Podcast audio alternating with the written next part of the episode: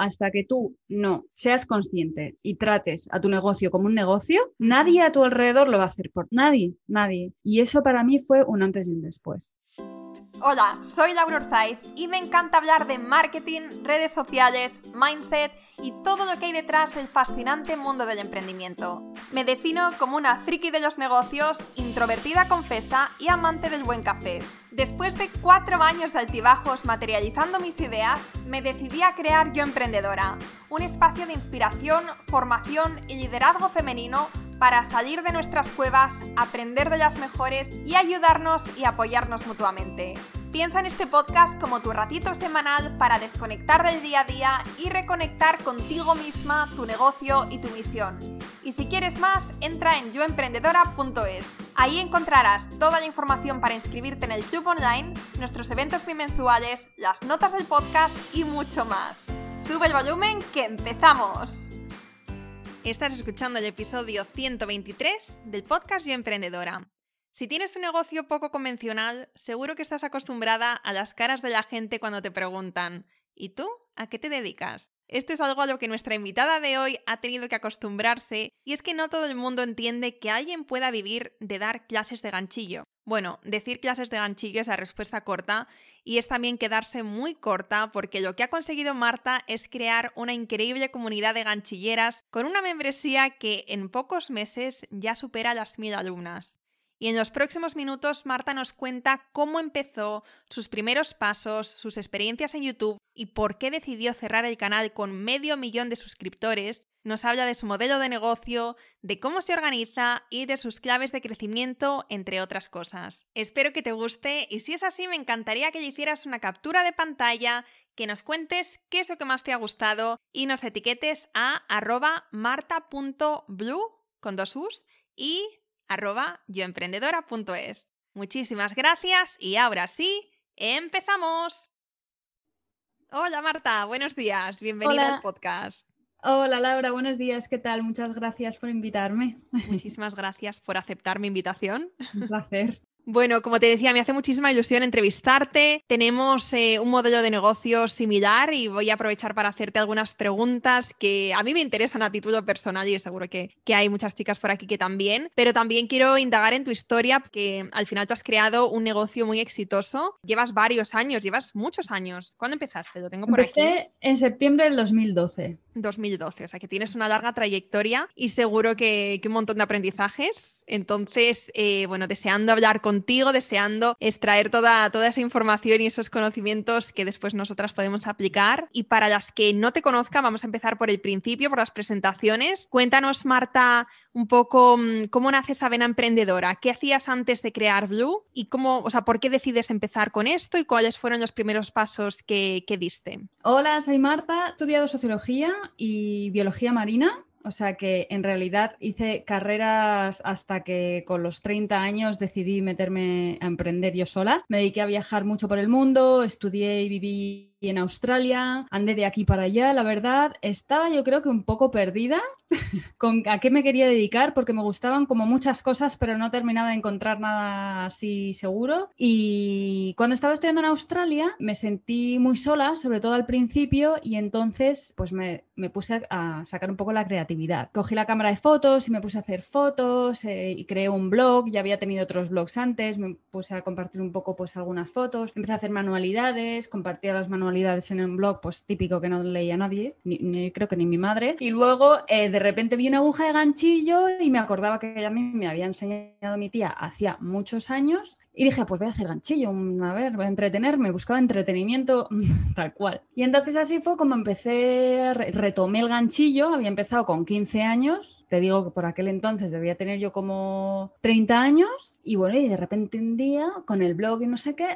se me encendió una bombilla y le dije, me acuerdo, es que siempre lo cuento igual, me hablé con mi chico por teléfono que él estaba en España y le dije, lo voy a intentar. No sabía el qué, pero dije, yo voy a tirar por aquí este blog que tengo del ganchillo, como que lo voy a enfocar a algo más, no sé, a ver si aquí hay algo. Y comencé, de hecho, con la idea de vender producto terminado, ¿vale? O sea, de tejer cosas para luego venderlas. Y al mismo tiempo empecé a dar clases de ganchillo presenciales en una cafetería ahí en un pueblito perdido de Australia, y bueno, pues todos los viernes iba a la cafetería, que me acuerdo una vez, la primera vez vino una chica que yo no conocía de nada, puse el anuncio en el típico grupo de estos de Facebook del pueblo, hola, oye, bueno, me ocurrió así como un anuncio, un cartelito de doy clases de ganchillo tal, tal, tal, y así empezó todo, todos los viernes tenía, el primer día vino una chica y luego me lo pasé como una enana, dije esto me encanta, y a partir de ahí pues todos los viernes tenía 4 alumnas, que era el número de alumnas que aceptaba, y entonces como que me di cuenta, bueno, todo esto yo estaba estudiando, o sea que esto era como algo lateral, bilateral, no hacía algo de dinero, pero vamos, no iba mucho más allá. Sí que me hizo darme cuenta de que a mí me gustaba mucho enseñar, que lo de hacer un producto terminado tal vez no era para mí, soy demasiado perfeccionista yo creo, y si me pedían algo era como, Dios, tiene que estar perfecto, como se lo imaginara esta persona en la cabeza, así que tiré por la formación y mi objetivo fue, en cuanto regrese a España, lo primero que voy a hacer va a ser grabar un curso online para enseñar a la gente a hacer ganchillo. No sé muy bien cómo me vino a mí la vena de hacer el online tan pronto, pero sí que, no sé, como que lo vi muy claro. Dije, así puedo ya poder llegar a mucha gente en realidad. Y entonces cuando volví a España, pues me puse a... grabé mi primer curso de aprender a hacer ganchillo, que es un curso que todavía... ha evolucionado y todavía está disponible ahora con el nombre de Cero Patatero, y bueno, pues así arranqué de ahí pues hasta hoy. Qué bueno, o sea que empieza todo como un hobby. Muchas veces empezamos así, ¿no? Como algo que nos gusta hacer y de repente nos damos cuenta de que podemos ganar dinero con ello y empezamos a tirar de la manta y de ahí sale lo impensable.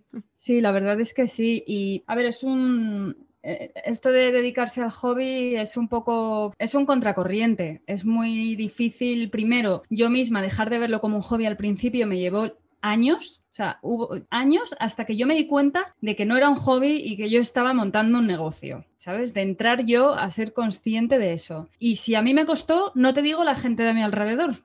O sea, y eso es un tema porque al final, o sea, yo a día de hoy todavía hay gente que me dice, oye, ¿y tú sigues con la cosa esa del punto? Y yo, sí, me va muy bien, gracias.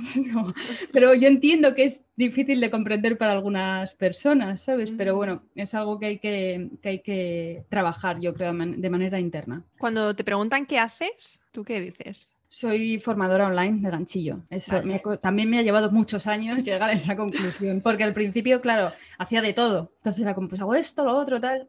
Soy formadora, soy profesora de ganchillo online. Eso es lo que me gusta... pensar y de... Todo resumido, 4 palabras, sin muchas explicaciones. Claro, yo me acuerdo que también al principio me preguntaban, ¿qué haces? Y yo empezaba a contar todo, ¿no? Pues organizamos eventos, pero también hago esto, pero también tengo un podcast, pero ¿y qué es un podcast? Pues un podcast es esto. Y al final me daba cuenta que cuando tú le preguntas a una persona que trabaja en una empresa, oye, ¿a qué te dedicas? Y te dicen, me dedico a marketing o me dedico a... estoy en el departamento de finanzas o lo que sea. Yo también necesitaba como un título más sencillo que resumiese y que tampoco tienes que dar tantas explicaciones. No tienes que buscar en nosotros la validación que muchas veces estamos buscando, ¿no? Entonces... Sí, en el momento en el que alguien siente interés, cuando le digo profesora de ganchillo online, que la mayoría de las veces se le abren así los ojos como platos, y, pues, a partir de ahí pues la conversación, no sé si, pues a veces continúa y es muy interesante. Y entonces ya sí que entro en más detalle y a veces simplemente se queda ahí y ya. Claro, claro.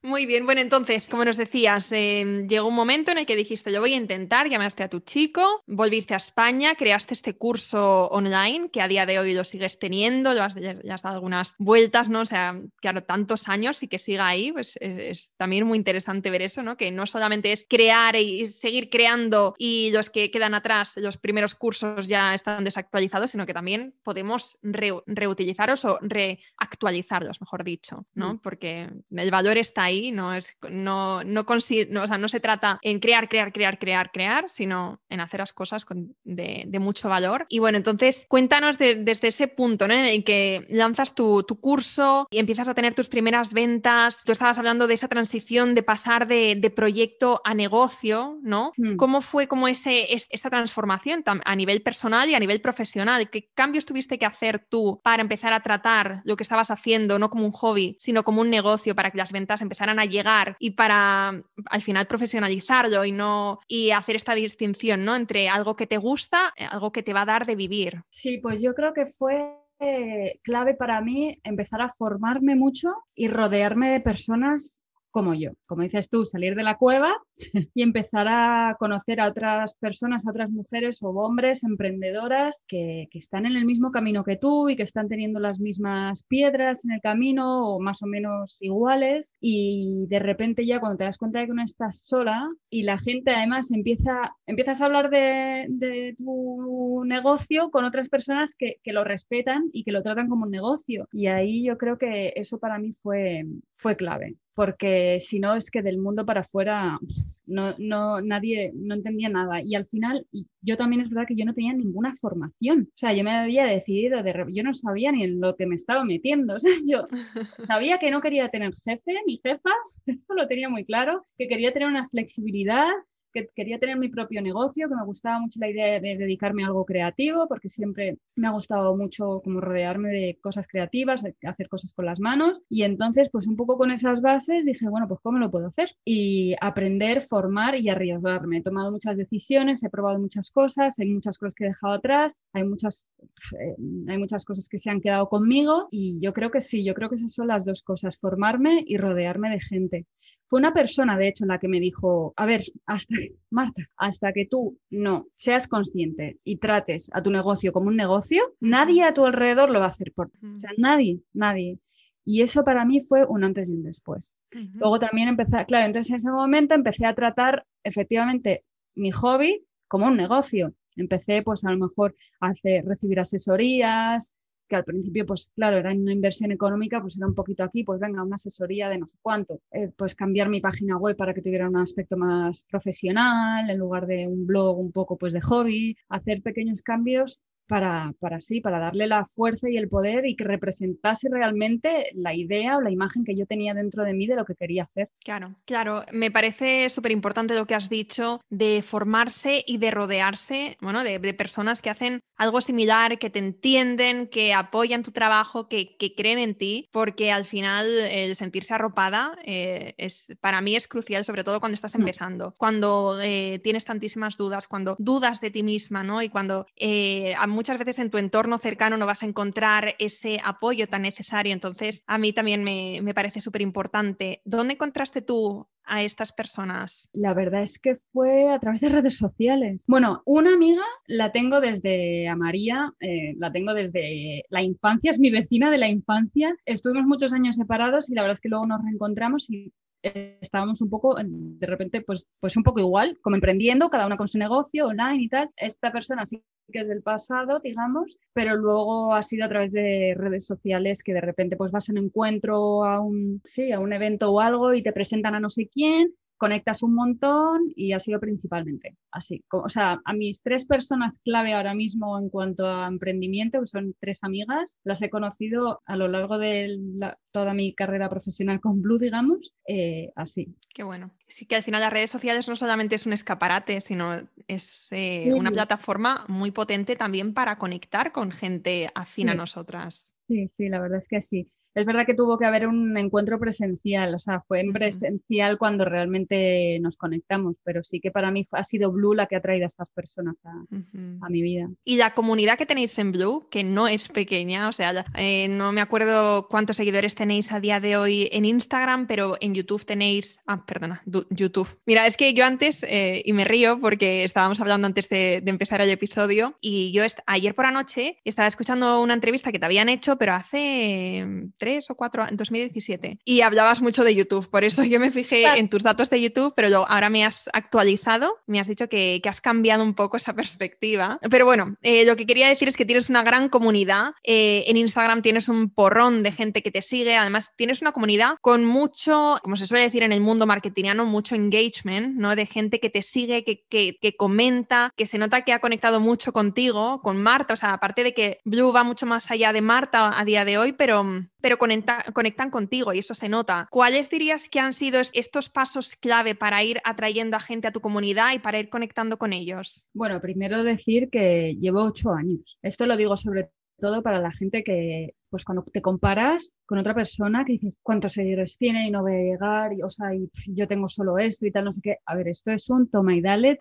constancia, constancia, trabajo. O sea, esto no viene regalado. Entonces, la clave principal para mí ha sido la constancia, el estoy aquí y saber que pues va llegando y que...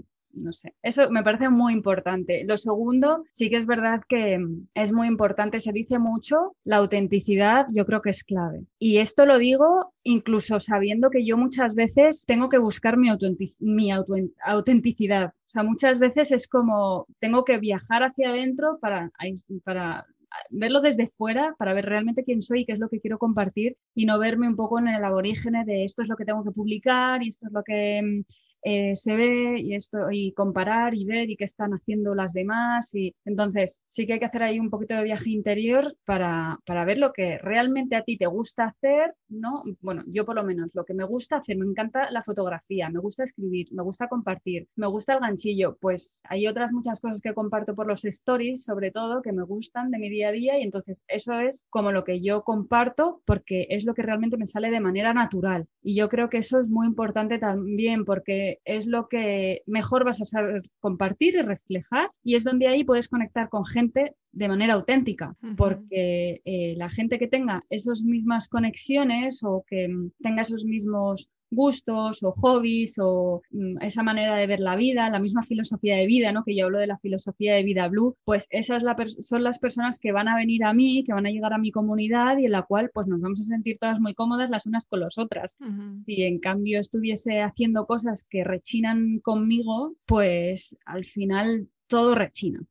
En la comunidad también viene gente que en realidad no, ¿sabes? No conectaría con ella si fuese mi yo auténtico, así que yo creo que la constancia y la autenticidad y el trabajo interior son muy importantes. También es verdad que Instagram es muy de imagen, o sea, que sí que hay que trabajar mínimamente las fotos. O sea, no, es verdad que no vale cualquier foto. Yo me he dado cuenta que hay unos tipos de fotos que gustan más, que en realidad son las que más me gustan a mí, lo que pasa es que suelen llevar más trabajo que otras que son más rápidas, que cuentan menos y entonces pues atraen menos. Entonces también yo creo que hay que saber leer de qué manera le gusta a la gente, ver lo que, o sea, sí, como hablar el lenguaje de la gente de mi comunidad a la hora de poner una foto y un texto. Claro. Y para hacer fotografías, ¿las haces tú?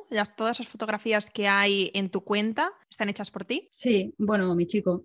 O tu chico. Le digo, toma, coge el móvil, la cámara y hazme una foto, pero sí, principalmente sí. No, alguna me hicieron una sesión de fotos para la página web nueva y alguna la he colgado, pero se nota mucho que son fotos, las utilizo para otras cosas, esas fotos. A mí Instagram yo creo que me gusta mucho no sé, que sean fotos más reales, que no sean tan de posadas de estudio de fotógrafo tal. Para algunas cosas puede ser y puede funcionar, pero bueno, también es verdad que a mí me gusta. Creo que no se me da mal. O sea, a lo mejor se te da un poco regular, sí que también está bien pedir ayuda o ayuda sí, en un profesional. Depende también de tu servicio, de tu producto. Si estás vendiendo producto, pues sí que a lo mejor te conviene contar con alguien. Pero para mi caso en particular, para mi perfil y mi comunidad, yo creo que es una marca personal, pues yo creo que están muy bien las fotos que sean un poco más pues mías, propias, del día a día. Claro. ¿Y usas alguna herramienta en concreto para editar?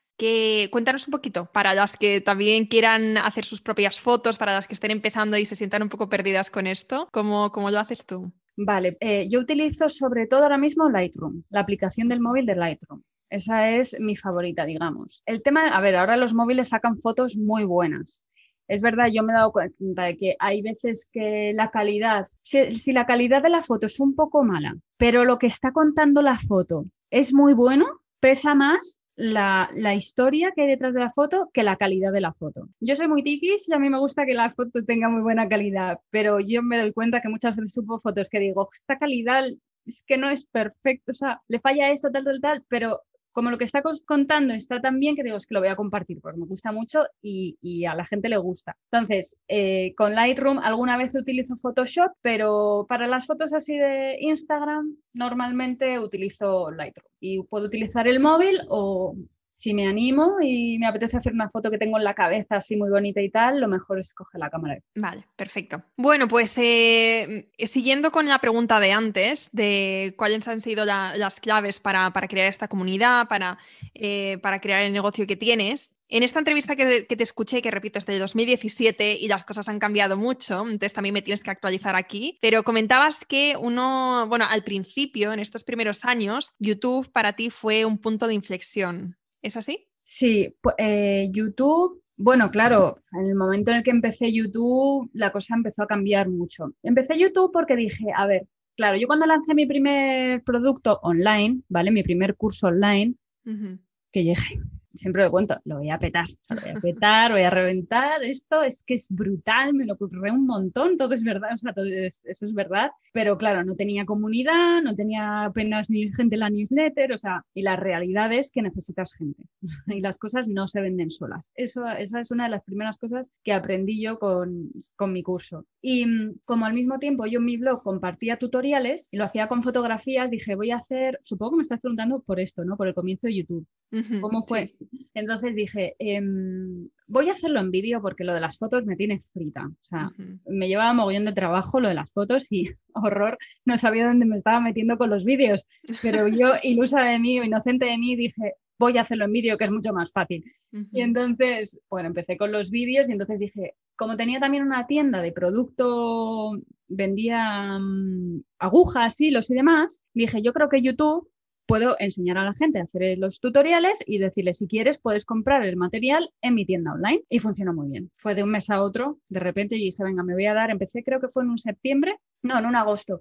Y dije, final de año, a ver, porque invertí en una persona que me grababa y me editaba los vídeos. Porque yo me puse a hacerlo y dije, ¿dónde me estoy metiendo? ¿Qué es esto? ¿Qué tal? Y entonces me fue muy bien, muy bien, muy bien. Empecé a tener muchas más ventas en mi tienda online, mi comunidad empezó a crecer y la verdad es que el canal de YouTube me trajo muchas, muchas cosas buenas, muchos aprendizajes.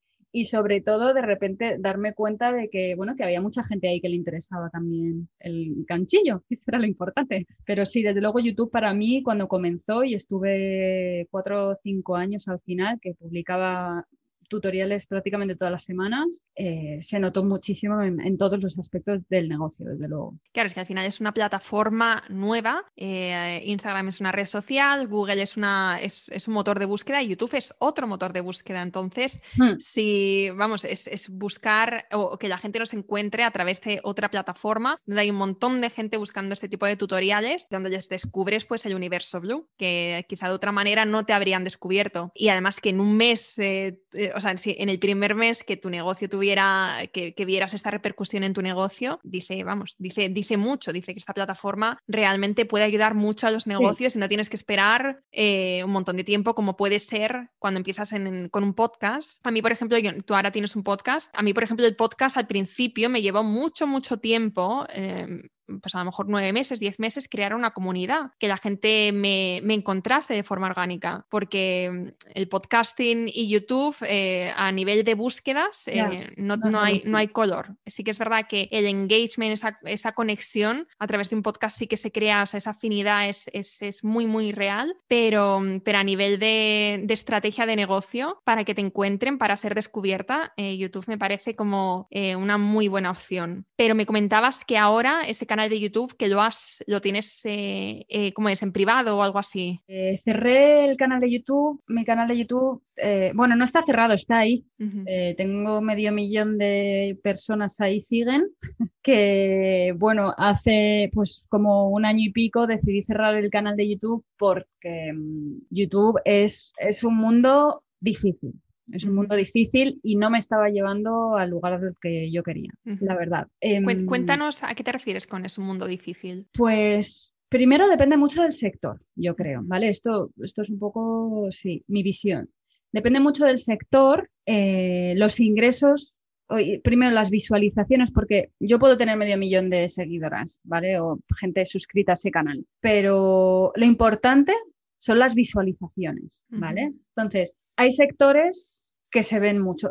primero, o sea, primero el sector y primero la persona que está detrás, ¿vale? O a la par, pero son muy importantes las dos cosas. Porque, por ejemplo, los vídeos de lifestyle o sí, pues de la vida, de blogs, o de moda, por ejemplo. O sea, hay determinados sectores que tienen muchísimas visualizaciones y que el comportamiento de la gente, o sea, la manera en la que se consume ese producto o esos vídeos es muy diferente a la manera que se consumen los canales, por ejemplo, de tutoriales, uh-huh, de manualidades, de ganchillo o de lo que sea. Porque las manualidades, o sea, mi tutorial tú te tienes que poner a hacerlo. O sea, a lo mejor lo ves rápidamente para ver, uy, a ver esta cómo lo hace, o a ver cómo es el tal. Pero en general es un poco como una carpeta que tú tienes, sí, son vídeos, dices, pues cuando ya me apetezca hacer algo de ganchillo voy a ir a ver qué tiene y lo miro. Uh-huh. En cambio, los vídeos de moda, de lifestyle o de blogs o de tal, son vídeos que consumes en el momento y que no tienes que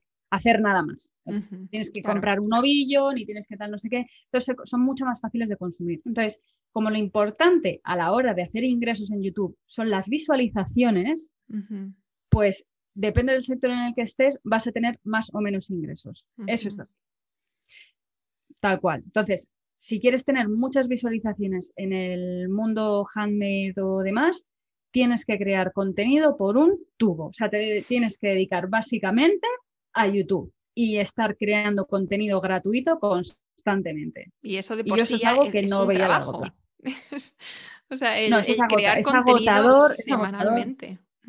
No, y encima el ganchillo es que pues tú tienes que hacer un proyecto, entonces no es de cojo la aguja delante de la cámara y venga voy a ver qué hago, no, tú tienes que tener un proyecto, lo tienes que tejer, o sea, lleva semanas de producción, puede llevar días, depende de lo que hagan, lo puedes hacer en 2 horas si es un pendiente o te puede llevar semanas si es un jersey. Entonces, para el caso específico del ganchillo, yo durante yo creo que fueron 4 años constantes en los que yo creaba contenido semanal. Me fue muy bien, pero era para mí insostenible. Uh-huh. A nivel emocional, o sea, mental y realmente económico.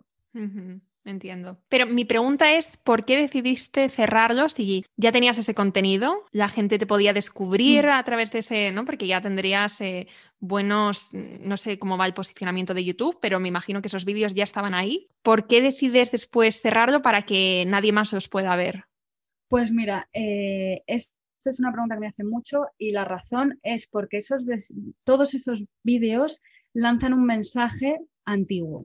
Uh-huh. Yo doy la bienvenida a los vídeos diciendo, hola, hoy es viernes, como cada viernes hacemos un tutorial. Entonces hay muchísima gente y luego me despido, nos vemos en el próximo viernes, todos los viernes. O sea, yo alimenté y creé pues sí, todos los viernes yo hacía un tutorial, lo que pasa es que ahora ya no lo hago. Entonces había muchísima gente que me estaba llegando con una idea errónea de lo que es a día de hoy Blue. Uh-huh. O sea, Blue ya no es, o sea, yo ya de repente pues comparto tutoriales cuando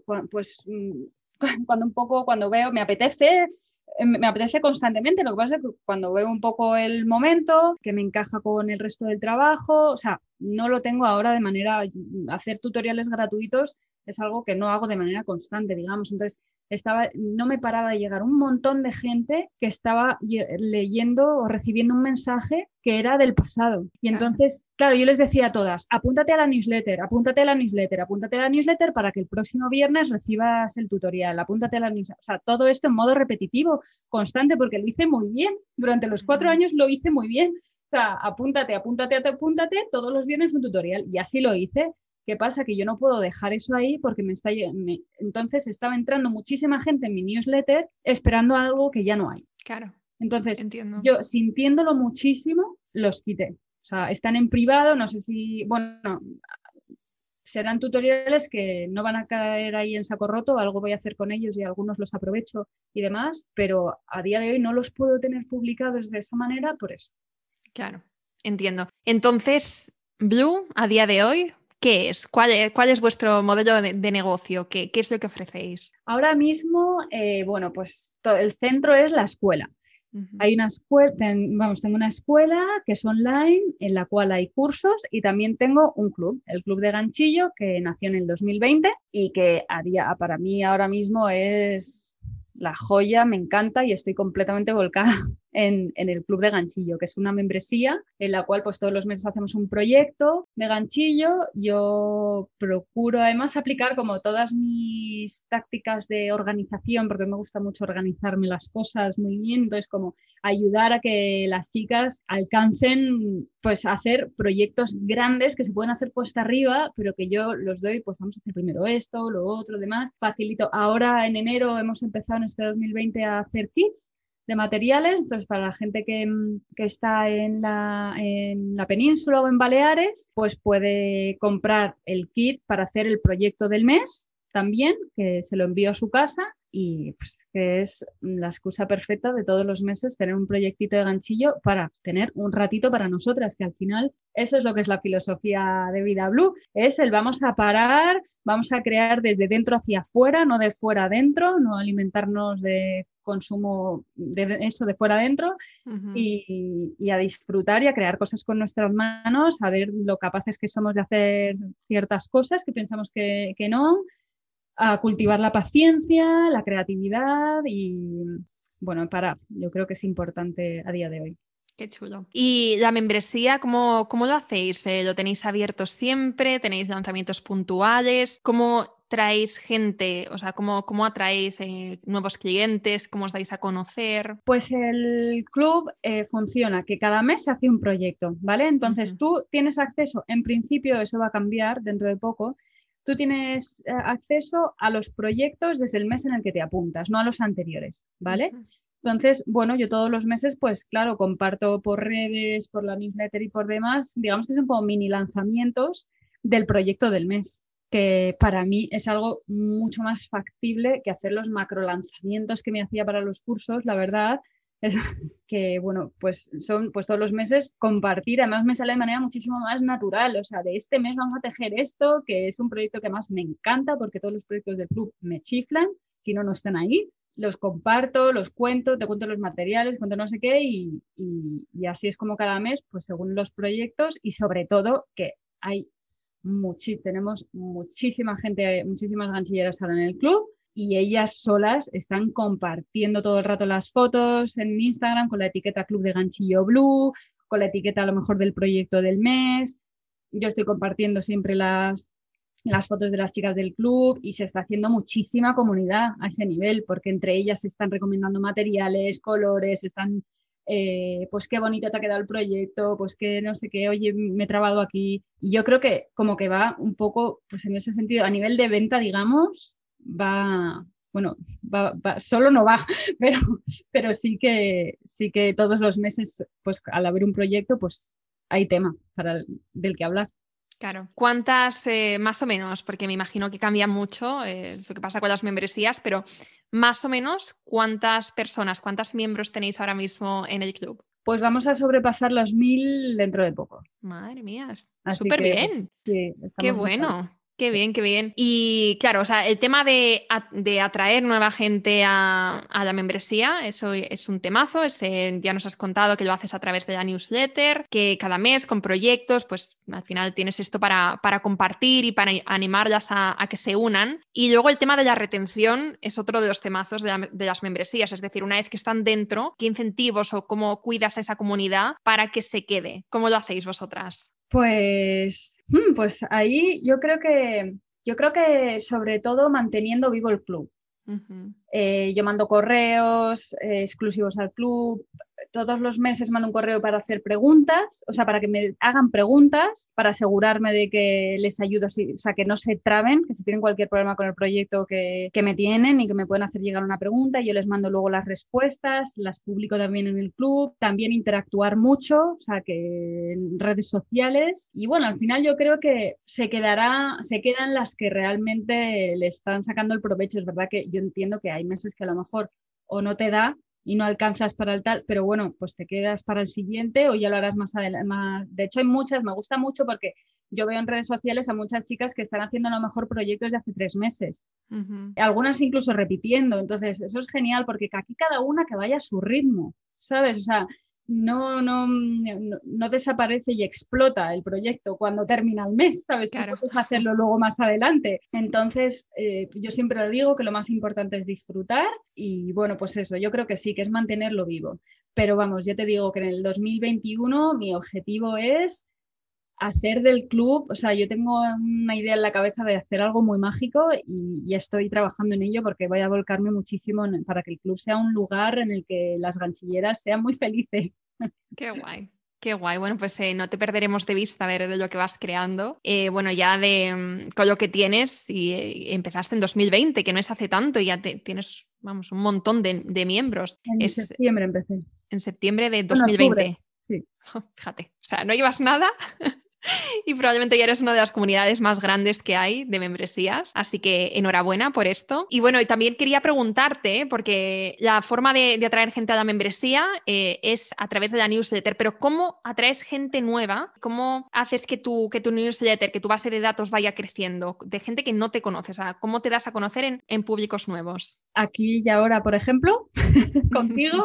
Sí. Pero algo que voy a empezar a hacer ahora, bueno, que estamos trabajando, es la publicidad en Facebook. Vamos a indagar un poquito el mundo de la publicidad de Facebook. Ya lo he hecho con anterioridad y no me funcionó muy bien. Fue con otro producto muy diferente. Vamos a ver si con este sí que me funciona bien. Seguiré también haciendo tutoriales a través de las redes sociales y sí, que eso siempre pues traen a gente nueva. Uh-huh. Y las propias, ¿tienes algún lead magnet? En mi página web. Del club no. Vale, del club no. ¿Y algún tutorial gratuito que se puedan descargar? O sea, estoy intentando como averiguar por qué la gente, o sea, solamente es como para estar al día de lo que vais creando y de lo que vais sacando, ¿o hay un incentivo para suscribirse? A ver, bueno, yo parto de la base de que tengo una comunidad muy grande, ¿vale? O sea, yo creo que una de las razones por las que ha empezado muy bien el club es porque mi newsletter y mi comunidad viene de hace 8 años. Claro. No es algo que yo me haya trabajado el año pasado. Claro. Sino que al final, todos estos años, toda esta comunidad, pues se está reflejando. Uh-huh. Eso por un lado. Lead magnet a día de hoy no tengo en el club. Sí que tengo en la página web para preguntarte a la newsletter, pues te puedes descargar un ebook gratuito con un vídeo de una chaqueta de ganchillo. Luego también tengo un mini curso de ganchillo gratuito, también una masterclass de cómo tejer un jersey. Sí que tengo algunos recursos gratuitos que entran para que la gente se apunte a la newsletter. Uh-huh. Pero vamos, si tu pregunta es ¿cómo es posible? A lo mejor que en tan poco tiempo haya tantas suscriptoras en el club, yo creo que es principalmente porque la base de datos que yo ya tenía era muy grande. Uh-huh, vale, o sea, base de datos que llevas años trabajándote. Exactamente. Y que a través de YouTube, como nos decíamos también en cada episodio, o se llama episodio en YouTube, ¿no? No, ¿cómo se llama? Bueno, no. En cada vídeo sí. Le recordabas que se suscribiesen a la newsletter. Vale, es que esto es una pregunta que sale mucho en mi comunidad. Hay muchas mujeres que quieren empezar con su newsletter, pero primero no saben por dónde empezar, no saben qué compartir y no saben cómo incentivar a la gente a que vamos, esta transacción, ¿no? Este intercambio, mejor dicho, email, o sea, que ellos tienen su email a cambio de algo, ¿no? Pues, ¿qué es ese algo? Vale. Entonces, por eso es... Vale, pues mira, bueno, yo es que, claro, yo empecé con Mailchimp, yo creo que hace 8 años, yo creo que no sé por qué también son estas cosas que hice bien, sin saber que fue empezar una newsletter. Uh-huh. Y entonces, claro, tengo una newsletter desde hace 8 años que se alimenta. Es verdad que la intento mantener limpia todo lo posible, hago limpiezas de vez en cuando de gente que no me ha leído los tantos meses o tantas newsletters, hasta luego, porque, a ver, no es necesario ni para tanto para esa persona como para mí, y lo hice sobre todo a través del canal de YouTube, apúntate a la newsletter,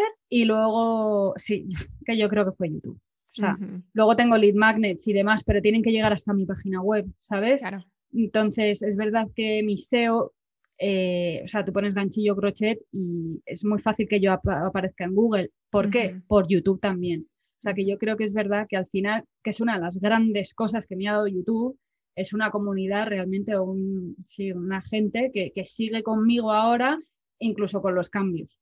Uh-huh. Vale. Vale, perfecto. Bueno, pues vamos a ir terminando este episodio, súper interesante. Me está encantando todo lo que estamos compartiendo. Bueno, todo lo que estás compartiendo, yo no estoy compartiendo nada. Me gustaría saber, ya para terminar, hace poco has sido mamá, tienes este súper negocio. Me gustaría saber cómo te organizas, quién hay detrás de Blue y cómo es un poco tu día a día. Vale, pues sí, tengo un peque de 1 año, bueno, 15 meses. Pues yo madrugo mucho, ¿vale? Yo ahora me levanto a las 5:30, 6 de la mañana. O sea, para mí eso cambia totalmente mi día porque lo aprovecho tanto para trabajar o para mí, para hacer, ahora estoy retomando el ejercicio físico, para ducharme, para ser persona cuando luego la casa se despierta. Eso a mí es principal, vamos, es muy importante. Otra cosa que hago es organizarme. Es verdad, lo del horario yo entiendo que hay gente que no va con ella, ¿eh? Pero si va contigo, hazlo. O aunque no, que lo intenten, no hace falta que sea a las 5:30, pero 1 horita antes, es que puede ser maravilloso.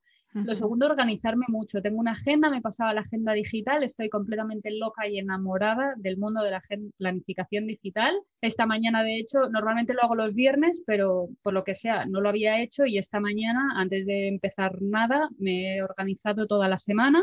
¿A través de Google Calendar? ¿Tienes alguna aplicación externa? Utilizo GoodNotes. Es una aplicación en la cual yo he comprado... O sea, GoodNotes es una aplicación para abrir tus documentos en PDF, digamos, ¿vale? GoodNotes 5. Es una aplicación de pago, son como 7-8 euros y luego tú ahí te puedes descargar una agenda. De esto hay mucha curiosidad en mi comunidad, voy a hablar de ello en algún momento en los stories, porque me han mandado un montón de preguntas, lo digo por si a alguien le interesa que se pase por ahí. Uh-huh. Entonces, luego yo he comprado una agenda digital sin fecha, que la puedo utilizar siempre que quiera y esto es muy resumido, entonces utilizo un pen y yo escribo, es como una agenda de papel, igual que una agenda de papel, pero mejor, porque tengo todo tipo de colores, bolis, subrayadores, pegatinas, de todo, y lo utilizo como si fuese de papel, pero es digital. Y esto es como yo me organizo. Para mí es súper importante organizarme el día a día y la semana y saber lo que tengo que hacer, porque si no es un caos. Para mí, imprescindible. Claro. Luego, ¿qué más? Detrás de Blue, bueno, yo no podría ir a ningún lado sin Miriam. Miriam ya lleva unos cuantos años conmigo, unos cuantos buenos, no sé si por lo menos 4, no lo sé. Miriam... hace de todo en Blue, la verdad, desde responder a los correos de las ganchilleras y atender dudas en el foro hasta corregir los vídeos de cualquier vídeo, de los cursos, del club, escribir, pasar a papel o escrito los patrones de los proyectos, de todo, hace de todo. Luego está David, que él es el que edita los vídeos, yo los grabo en mi casa y él luego los edita. David es quien contraté para editarme los vídeos en YouTube y también otro regalo que me ha traído el canal porque David es maravilloso, trabajo con él que da gusto. Y luego, bueno, pues aquí ya ahora tengo una persona, bueno, está Carol también que me ayuda mucho, ha estado durante muchos años conmigo y ahora está para trabajos más puntuales que a lo mejor necesito de la página web y luego siempre, o de la tienda, y luego siempre cuento con, pues ahora por ejemplo con alguien que me va a ayudar con Facebook, a la hora de diseñar rediseñar la página web, pues contrato a otra persona y tal. Pero digamos que Miriam, David, Carol y yo somos un poco las 4 patas ahora mismo. Perfecto. Muy bien. Bueno, pues Marta, hasta aquí la entrevista de hoy. Cuéntanos antes de terminar dónde te podemos encontrar. Lo mejor, bueno, martablue.com, se escribe con W, y luego en mis redes sociales, que es marta.blue también, con W, en Instagram. Perfecto. Instagram es donde más me muevo. Muy bien, pues te dejamos las notas del podcast. Bueno, pues muchísimas gracias Marta por todo lo que has compartido. Me ha parecido una entrevista súper interesante, muy estratégica y bueno, de aquí seguro que podemos sacar muchos aprendizajes que nos podemos aplicar a nuestros negocios. Así que te lo agradezco muchísimo. Gracias a ti, Laura, un placer. Espero que te haya gustado este episodio y si es así, me encantaría que dejaras una reseña en iTunes, en iVoox o en la plataforma que escuches tus podcasts. Esta es la mejor manera que tienes de apoyar el podcast y su continuidad. Muchísimas gracias por quedarte hasta el final y seguimos la próxima semana.